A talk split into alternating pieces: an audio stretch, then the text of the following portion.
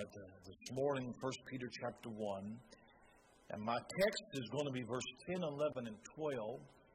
But I want to back up at verse number 8. I've already preached these verses. We'll not preach them again. But just a great verse, 1 Peter 1 and verse number 8.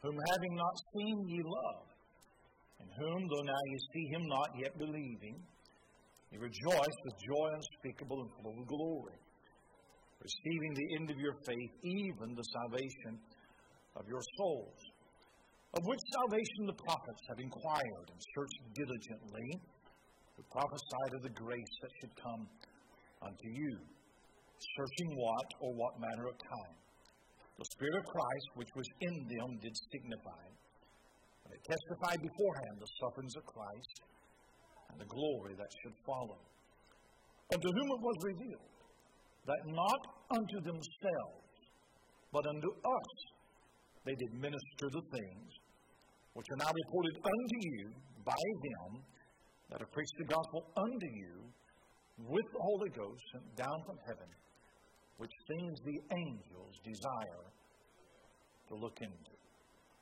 I want to preach for a little bit on a salvation everybody is talking about. The greatest thing that has ever happened to any person is the day that they got saved. No matter how wonderful or how terrible your life was before that day, the greatest day for you was the day when you trusted Jesus Christ as your personal Lord and Savior. That day changed everything. It erased your past. It delivered you from sin. It made possible fellowship with God. It reserved you a place in heaven. It gave you eternal life. It is greater than the day you got married. It is greater than the day you held your first child. As hard as this is to imagine, it's greater than the day you held your first grandchild. It's greater than winning the lottery. It is greater than anything that you can imagine. Now, that day for me was September the 27th, 1976. Now, here's what's so crazy about it. I don't remember anything that happened the day before. And I don't remember anything that happened the day after. But I do remember that day. I don't remember anything that happened that morning. I don't remember anything that happened that afternoon. But I very clearly remember what happened that night. Because that was the night that my mom and dad knelt beside my bed as a 7-year-old boy and led me through what we would call the sinner's prayer. And I know that the sinner's prayer doesn't save anybody, but that's how I asked the Lord to save me. I don't remember what I said. I don't remember what I said after. I don't remember a whole lot about what I did that night, but I remember everything that he did that night. As a teenager growing up in a preacher's home and not being saved out of a life of deep sin and not having that unshackled testimony, the devil used that in my 10 years to taunt me and to cause me to doubt my salvation. He tried to tell me that I was holding on to a false profession of faith, that I didn't understand, I didn't say the words right. And so for many years, I tried to erase that day out of my mind.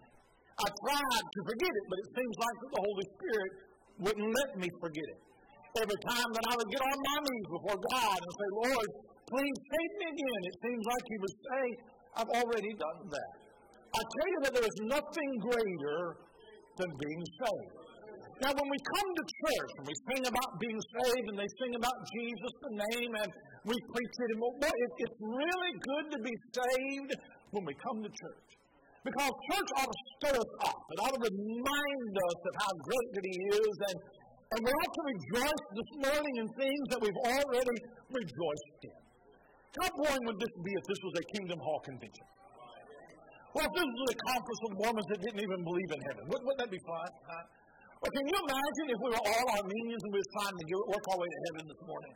Wouldn't that be bad? Or if we were all Calvinists and we thought that we were elected, but the guy sitting next to you was elected to damnation, that'd be bad too, wouldn't it? Huh? And aren't you glad that that's not the case? It's good to be saved. It's good to know that you are saved. And it's good to rejoice in your salvation. But being saved is especially good when troubles hit. Because trials and tribulations have a way of taking our eyes off of what we have in Christ. We either forget, or we doubt, or we just don't feel like thinking about the blessings of God when we're going through so much buffeting. Troubles have a way of consuming us. They demand all of our time and all of our energy and all of our thoughts. Think about the trouble, and that's never healthy. We can't ignore the circumstances of life, but we must remember that the circumstances of life are not the only reality of our life. There is something inside of us that nothing outside of us can ever take away. And in our darkest night, in our deepest valley, it's good sin to be able to stand and say, God, I'm still your child, and I'm still in your care, and no matter what happens in this life, I am still saved. You see, we sing it, and we preach it, and we shout it, and we're happy about it because it is real, and it is precious. But when you go through the fire, it gains a new perspective. You get a better understanding. Tonight, the youth choir will sing, and I don't know what they'll sing, but they'll sing something about the Lord and being saved, and that's wonderful. And don't misread what I'm going to say. But when a teenager who has never known trouble sings about the strength of the Lord and the sufficiency of grace and the Lord carrying you and sheltering you from the storm, that's a blessing. And they mean that, and please don't misunderstand. But after you walk with God for 50 years, and you've had friends forsake you, and you've had church members betray you, and your body is tired and worn, and you've been to the funeral home too many times to say goodbye to a loved one, and when you've been to the doctor, and all that he can say is we're going to try to contain it, when you have been through the storm, when it seems like it's more to you to sing about him being the shelter in the storm. When you've been to the fire, that's when you feel the presence of the fourth man. When you're walking through the dark valley of the shadow of death, that's when the shepherd is really real to you. It's good to be saved any day of the week, but it's really good to be saved on the darkest day. Peter's writing to suffering saints. Suffering is the thing, we've seen it over and over. He's writing to Christians who are living in the crucible of trouble and trials and suffering. They're living under the thumb of an evil tyrant named Nero. And what we have said is that their suffering is set in the context of their salvation. Most Christians look at their salvation through the view of what's going on in their life. Really, we ought to look at what's going on in life through the view of our salvation. So Peter really spends as much time talking about salvation in the book as much as he does their suffering. We don't have time to review the verses, but just cast your eyes back to verse number 2, and we took several weeks on this verse, but it talks about how that your salvation is the work of the Trinity. In verse number 3, it's a lively hope. In verse number 4, it includes a reservation in heaven. In verse number 6 and 7, he finally brings up the subject of suffering and trial. But in verse 9, 10, 11, and 12, he's right back on to talking about being saved again. In verse 13 through 17, he lays out some practical exhortation, but in verse 18 and 19, he's back on being redeemed by the precious blood of Christ. Verse 23, being born. Isn't it good to be born again? It just seems like he just keeps coming back to it. We want to talk about our troubles all the time. He just keeps talking about salvation. And here's why it's important. If there's anything that's going to comfort you, if there's anything that's going to strengthen you, if there's anything that's going to carry you in the days that we've been through and the days ahead, it is to think about what Christ has done for us and what Christ has done in us. I was preaching the other night. In fact, I was preaching this the other night in North Carolina at a camp meeting, and I was studying it, so I preached it. And do you realize, if you go back to March of last year, when the pandemic first hit and we started going through all of this craziness, do you realize that every song that I sang before the pandemic, I'm still singing? We have not had to go through the hymnal and say, well, since COVID and Biden and Kamala and all the rest of it, I guess we can't sing those songs anymore. well, I guess I'll take all the time and things seem that, but I'm telling you, we've not had to take any songs out of our hymnal because we're not putting up. We haven't had to do that. This past year and a half may have changed a lot of things, but it hasn't taken one song out of our repertoire. I was singing Great Is Thy Faithfulness before, I'm still singing it. I was singing Jesus Saves before, I'm still singing it. I was singing God Leads Us Along before, and I'm still singing it. Every song I sang before, I'm still singing. Every truth that I preached before, I'm still preaching. Every word that I had in my heart before, I still have. And I tell you that there's nothing that will help you more, that will cheer you up more, that will carry you more, just to think about the good things of God. The greatest thing that you can do for your mental health is to turn off the news and social media and get back in the Bible. When you turn on the news, it's all bad. But when you open the Bible, it's all good. So Peter's talking about suffering. He talks more about their salvation. But I want you to see something in our text in verse 10, 11, and 12 that Peter does something that I don't find anywhere else in the Scripture. He wants these saints to be reminded of how great salvation is. So he doesn't talk about what salvation is done. He doesn't talk about redemption and all of that. That's not his thing right here. But what he does is he wants them to know that nothing Nero does can take away what's in their heart. But he's going to approach the theme of salvation from the view of somebody else. He tells them how great their salvation is by telling them what others think about it. He's going to call to witness three testimonies. This is what they say about your salvation. Someone else has looked at your salvation, and this is their response. It's wonderful to you, but it was wonderful to somebody else. This is what somebody else says about it. Watch it. Look at verse number 10. Salvation. It is, number one, it is the theme of the prophet's prediction. Look at verse 10. Of which salvation the prophets have inquired and searched diligently, who prophesied of the grace that should come unto you. Now, you know who the prophets are, Old Testament prophets.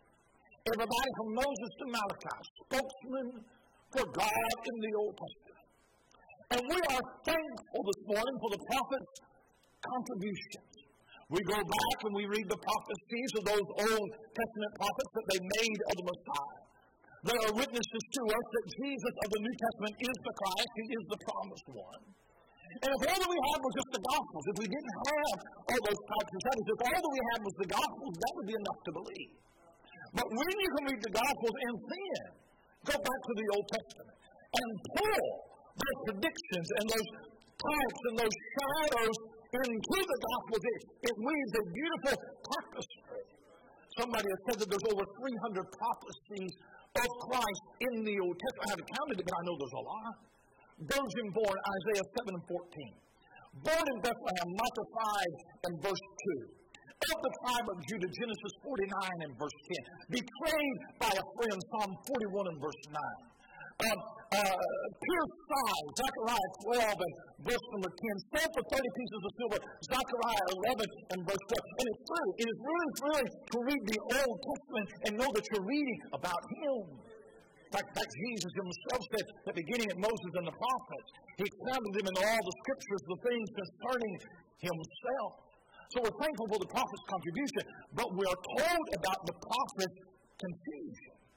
You see, the prophets didn't understand everything that they wrote about.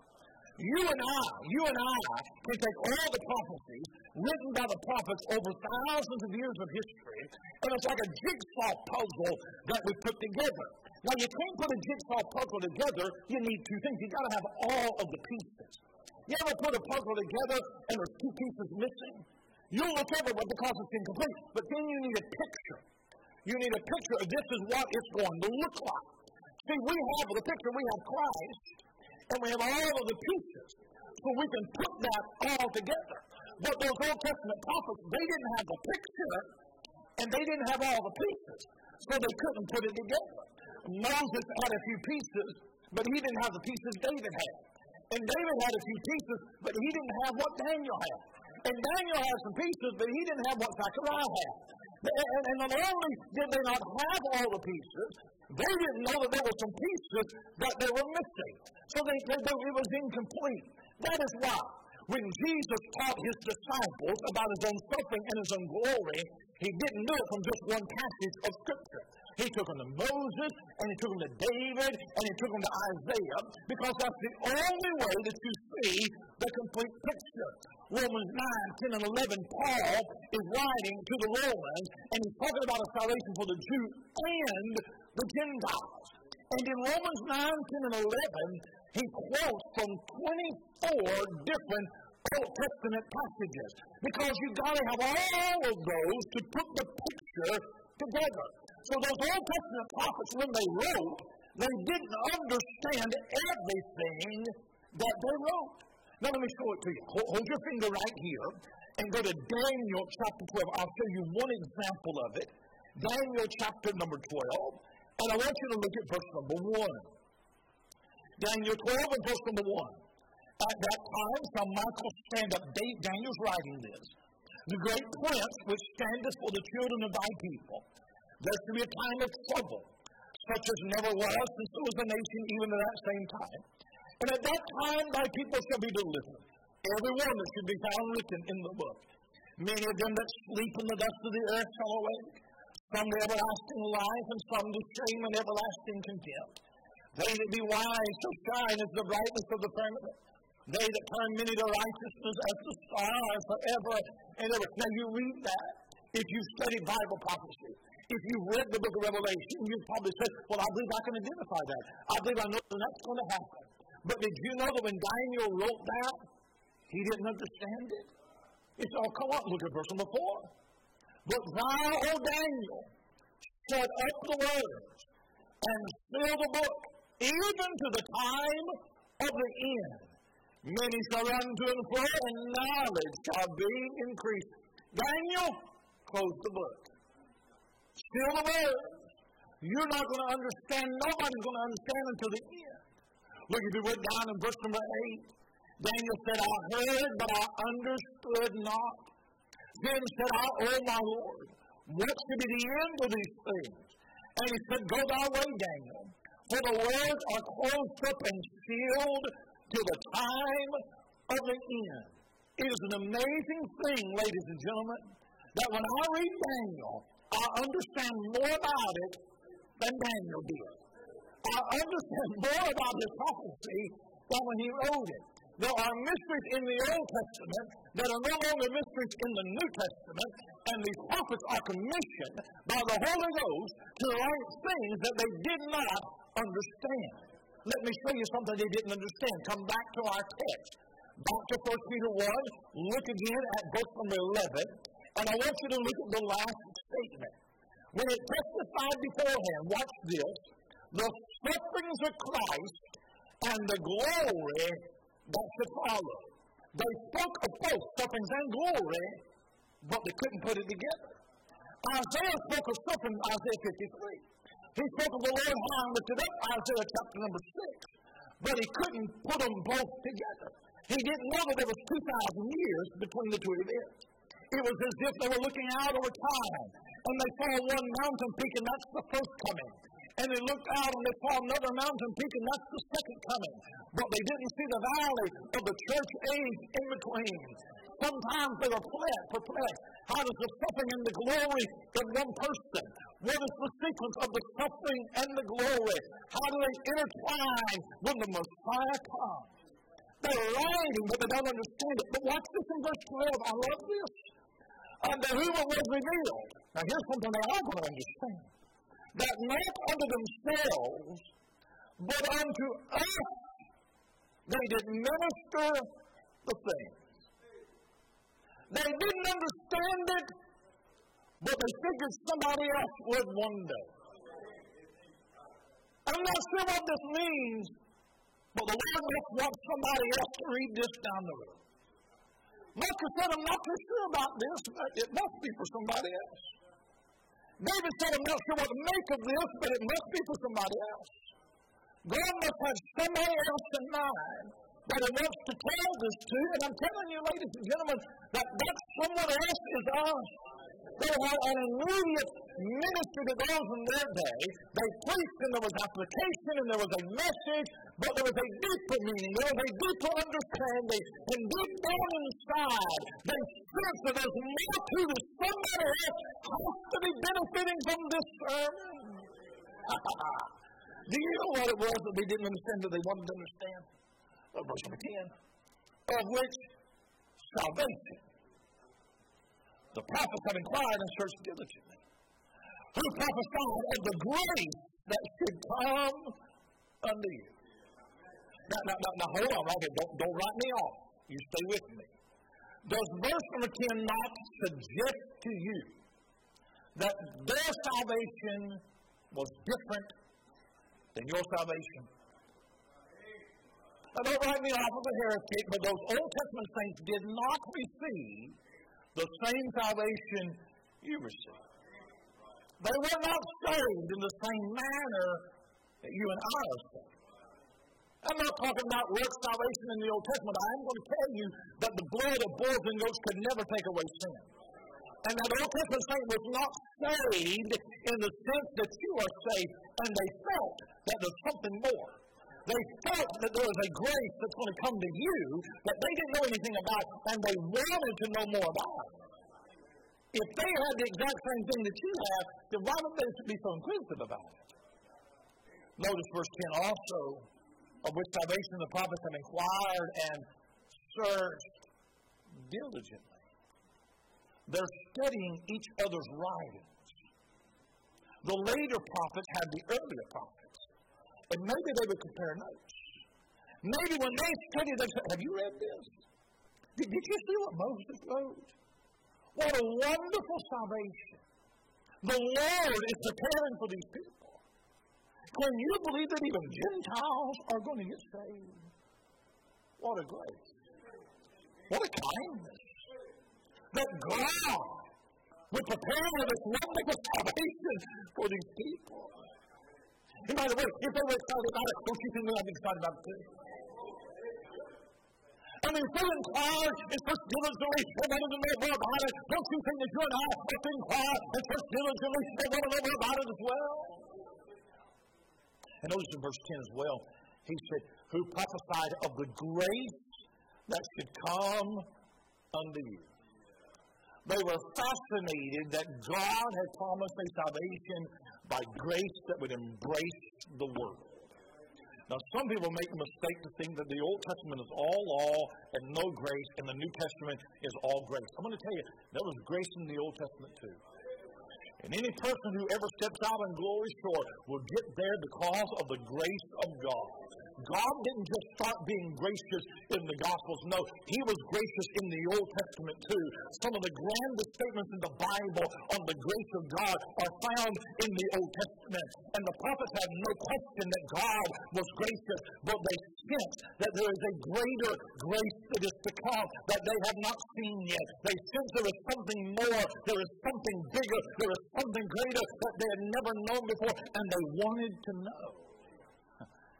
Daniel and Isaiah didn't know what it was to have their sins washed away in the blood of Christ.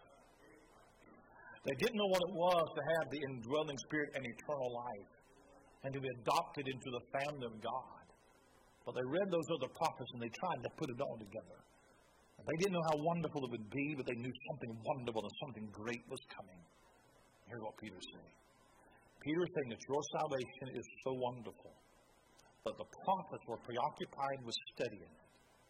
That you ought to be thrilled because that's the kind of salvation that you have. We take it for granted. They didn't take it for granted. It's commonplace to us. It was not commonplace to them. It is so wonderful that the prophets in the Old Testament couldn't stop talking about it. I'll show you the second thing. Not only is it the theme of the prophet's prediction, but it is the theme of the minister's message. Look at verse number 12. On whom it was revealed, that not unto themselves, but unto us they did minister the things, watch this, which are now reported unto you by them that have preached the gospel unto you with the Holy Ghost sent down from heaven. The prophets are long gone. They all died in faith, but with an incomplete message. And how could it be complete when Jesus had not yet come and died and was buried and rose again? They could preach a shadow of the cross, but they couldn't preach the cross. They could preach parts and symbols, but they weren't sure of the substance. But then the Lord Jesus came, and He chose 12, and He showed them Himself. And for 3 years, He taught them the Scriptures, and He's the one that wrote it, so who better to teach it to them? And with the writings of the prophets and the teaching of Jesus, they finally have the complete picture. The grace that should come has come, and now they begin to span the globe preaching the gospel of the grace of God. What the prophets predicted, the apostles now proclaim in fullness and boldness, and preaching is nothing less than declaring what God has already said. And you can read the early Church of Acts, and you can see how that gospel exploded across the Middle East and across Europe. And by the way, it wasn't a self-help talk that saw thousands saved. It was the simple message of the death, burial, and resurrection of Jesus Christ. Their preaching and our preaching ought to be saturated with the gospel. We don't preach a gospel message, how to be saved, every time that we preach. But you ought to be able to take a text anywhere and run to Calvary. And our preaching ought to be Christ-centered, and it ought to be gospel-saturated, because anything else is good advice, but it's not the good news of the gospel. But watch this. Which are now reported unto you by them that have preached the gospel unto you. Those Old Testament prophets couldn't stop talking about it. But these New Testament apostles couldn't stop talking about it now. And did you know that there are still preachers 2,000 years later that are still talking about it? How many of you remember the preacher or the person who preached the gospel to you when you got saved? How many of you remember that? Somebody preached it to you. You've heard that story 1,000 times. But if we were to get up this morning and just preach that simple story, somebody would get happy. You wouldn't shout. We're not a shouting church, but somebody might would want to shout. You'll get excited as if you had heard it the first time. Thank God for preachers who are still preaching the gospel of Jesus Christ. I thought about this the other night, and I love this. Today, when we dismiss church, all the little kids at their master's club, they all get together and they talk. And they're going to talk about some video game or some toy or whatever it is. But you know they will eventually grow to a point where they don't talk about their toys anymore. Teenagers will get together and they'll talk about whatever teenagers talk about. Girls or boys or a ball team or going out, whatever it is. I don't know what they talk about. But you know there will come a time when they will no longer want to talk about those things anymore. Most subjects are trendy. They're dated. And they're relevant at one stage of life, but you get to another stage in life and they're no longer relevant. Whatever Hollywood starlet is hot today will not be tomorrow. Whatever movie they're talking about today, they won't be talking about tomorrow. Whatever's fashionable today is going to be out of fashion next week, right? It's trendy, it's dated, whatever. But there is something that we can talk about that never gets old. It's not trendy. It's not a fad. It doesn't get dated. You can talk about it when you're young. You'll talk about it when you're old. You can talk about it when you're having a good day. You'll talk about it when you're having a bad day. And don't you love it when a preacher gets up and says, take your Bible and turn to John 3:16. You ought not say, oh, no, I've done heard 6 sermons on John. No, we ought to say, man, they're going to be good. They're going to John 3:16. It's always good. Bring it on. We have a salvation that is so wonderful that it's the greatest thing of the preacher. How many sermons have I heard on the grace of God? But just let me hear one more. How many songs have I heard about Jesus rescued me? Just let me hear one more. How many times has a sister stood up sobbing and crying and trying to tell about the goodness of God? Just let me hear it one more time. Prophets of the Old Testament peered into it and they tried to understand it and they couldn't, but they kept talking about it. And apostles took the life of Christ and his death, burial, and resurrection, and they told the world. And somebody took a Bible and they told you what Jesus has done for you. And we support missionaries and we send them around the globe, not to spread Western culture in the way of an American life, but just to go tell somebody about Jesus Christ. It is a salvation that is so wonderful that everybody's talking about it. It is the theme of the prophet's prediction. It is the theme of the minister's message. But I want you to look at the last phrase of verse 12. It is the theme of the angel's admiration. Look at the last statement. Which things the angels desire to look into. You know, if I was to announce this morning that I'm preaching on the angel world, everybody would be interested. We are interested in the angelic realm. We're fascinated with the spiritual world. We wish that we knew more. We study angels. We would like to enter into the real realm and understand more about them. Peter said, no, that's wrong. He said, actually, angels want to know more about you. I wish you wanted to hear this. The Bible never encourages us to get a glimpse into their world. Instead, they want a glimpse into our world. We know that angels are created beings sometime before the creation of the world. Angels had a front row seat around the throne of God since time began. They were there at the creation because Job said that the morning stars and the sons of God, that they sang together and they rejoiced, they shouted for joy. Angels were there when God called those people out of Egypt as his people and brought them across the Red Sea and planted them into Canaan. And angels were there for every great epic of Old Testament history as God cared for his people. And angels were there when the second person of the Trinity stepped off the throne instead of taking a trip to a planet called Earth to rescue people that are in the clutches of Lucifer. And angels watched as the one that they'd worshipped since their creation laid aside his robes of glory, robed himself in a body of flesh, and came to earth, the virgin's womb. And angels were there to watch as that child, which everybody thought was a child, grew up, but they knew was the Son of God, and they watched him grow into a man. And angels were there as he was baptized and entered into his ministry. And angels followed him all the way to his ministry, all the way to the cross, ready to rescue him if he would just ask. Angels were there when they laid his body in the grave, and angels were there 3 days later when the grave burst open and he came out victorious over death and the grave. And angels were privy to the plan of God.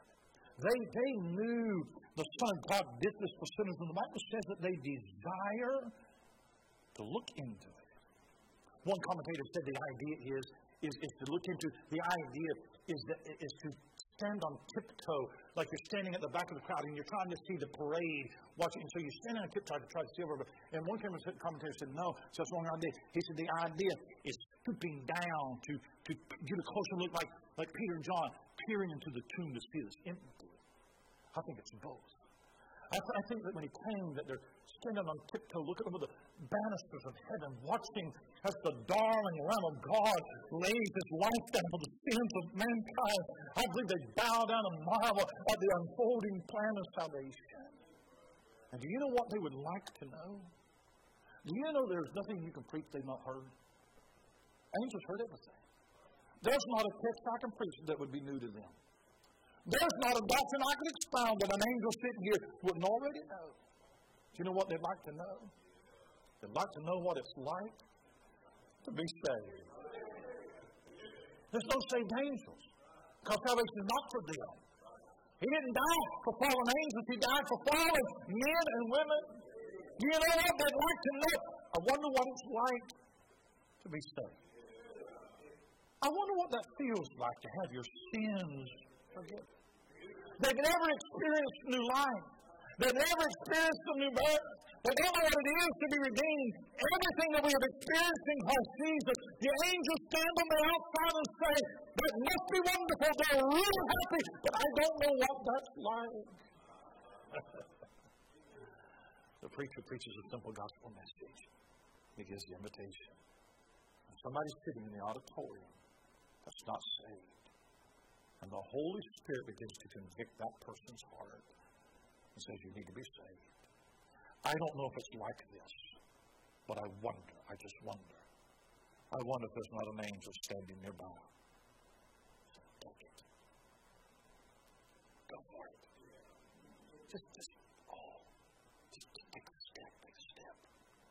Oh, it's going to be so wonderful. Preacher gives an invitation. Somebody walks through the aisle. Get a soul winner, take a Bible. They take them through the Romans road real quickly. They're convinced that sinner is getting ready to pray. I don't know if it's like this. I don't know. This is sanctified imagination. It's not in the Bible. But I wonder if there's not an angel standing by their side. Look at that. Look at it. It's happening again. Did you see that? Don't you wish you knew what that felt like? Do you know the night that you got saved, it didn't make news on earth, but it made news in heaven? They might not have shouted down here. They shouted up there. If it sent us to walk the aisle this morning and get saved, we would cry, and we'd rejoice, and we'd hug their neck. And that's what they do in heaven. Say, you got any Bible for that? I do have Bible for that. Yeah, Luke 15. I say to you that likewise joy should be in heaven over one sinner that repented. Likewise I say to you there is joy in the presence of the angels of God over one sinner that repented. Your salvation is so wonderful that angels can stop talking about it. Peter's writing to suffering saints, they're living in dark days and hopeless times. They've been made the scapegoats of the great fire of Rome, the offscouring of society. They've been betrayed, falsely accused, persecuted. They've been chased out of their homes. The world is getting dark and darker, and Satan has thrown everything in his arsenal against him. And Peter says that for everything wrong in this world, get your eyes back on him. They've taken everything away from you that they can, but they cannot take your salvation away. In the past year and a half, we've come through the darkest days as a nation that I remember in my lifetime. I don't believe that we'll ever live in a pre-COVID world. We live in a post-Constitution and a post-Christian America. But I still have Jesus. I'm still singing the same songs. I'm still preaching the same truth. I'm still rejoicing with the same joy. He has saved me with a salvation that is so wonderful that everybody's talking about it. They were talking about it in the Old Testament. They were talking about it in the first century. Preachers are still talking about it. They're talking about it in heaven. And maybe you and I should talk about it more too. Don't tell me who's playing who. I don't care. Just tell me what Jesus is doing. Don't tell me what the Democrats and the Republicans are up to. I don't care. Just tell me what Jesus is up to in your life. Don't tell me what you saw on Facebook or heard on CNN or Fox. I don't care. Just tell me what you heard in the prayer closet. I'm going to tell you, it's great to be saved when you come to church. The trio sings and the choir sings, and it's easy to say amen when other people around you say it. And while we come in here and we get pumped up and we get excited, that's good. But I'm going to tell you something. When you go through the trial, when you go through the fire, that's when that salvation will mean so much more to you. It's great to be saved any day of life, but it's really great on the darkest days of life.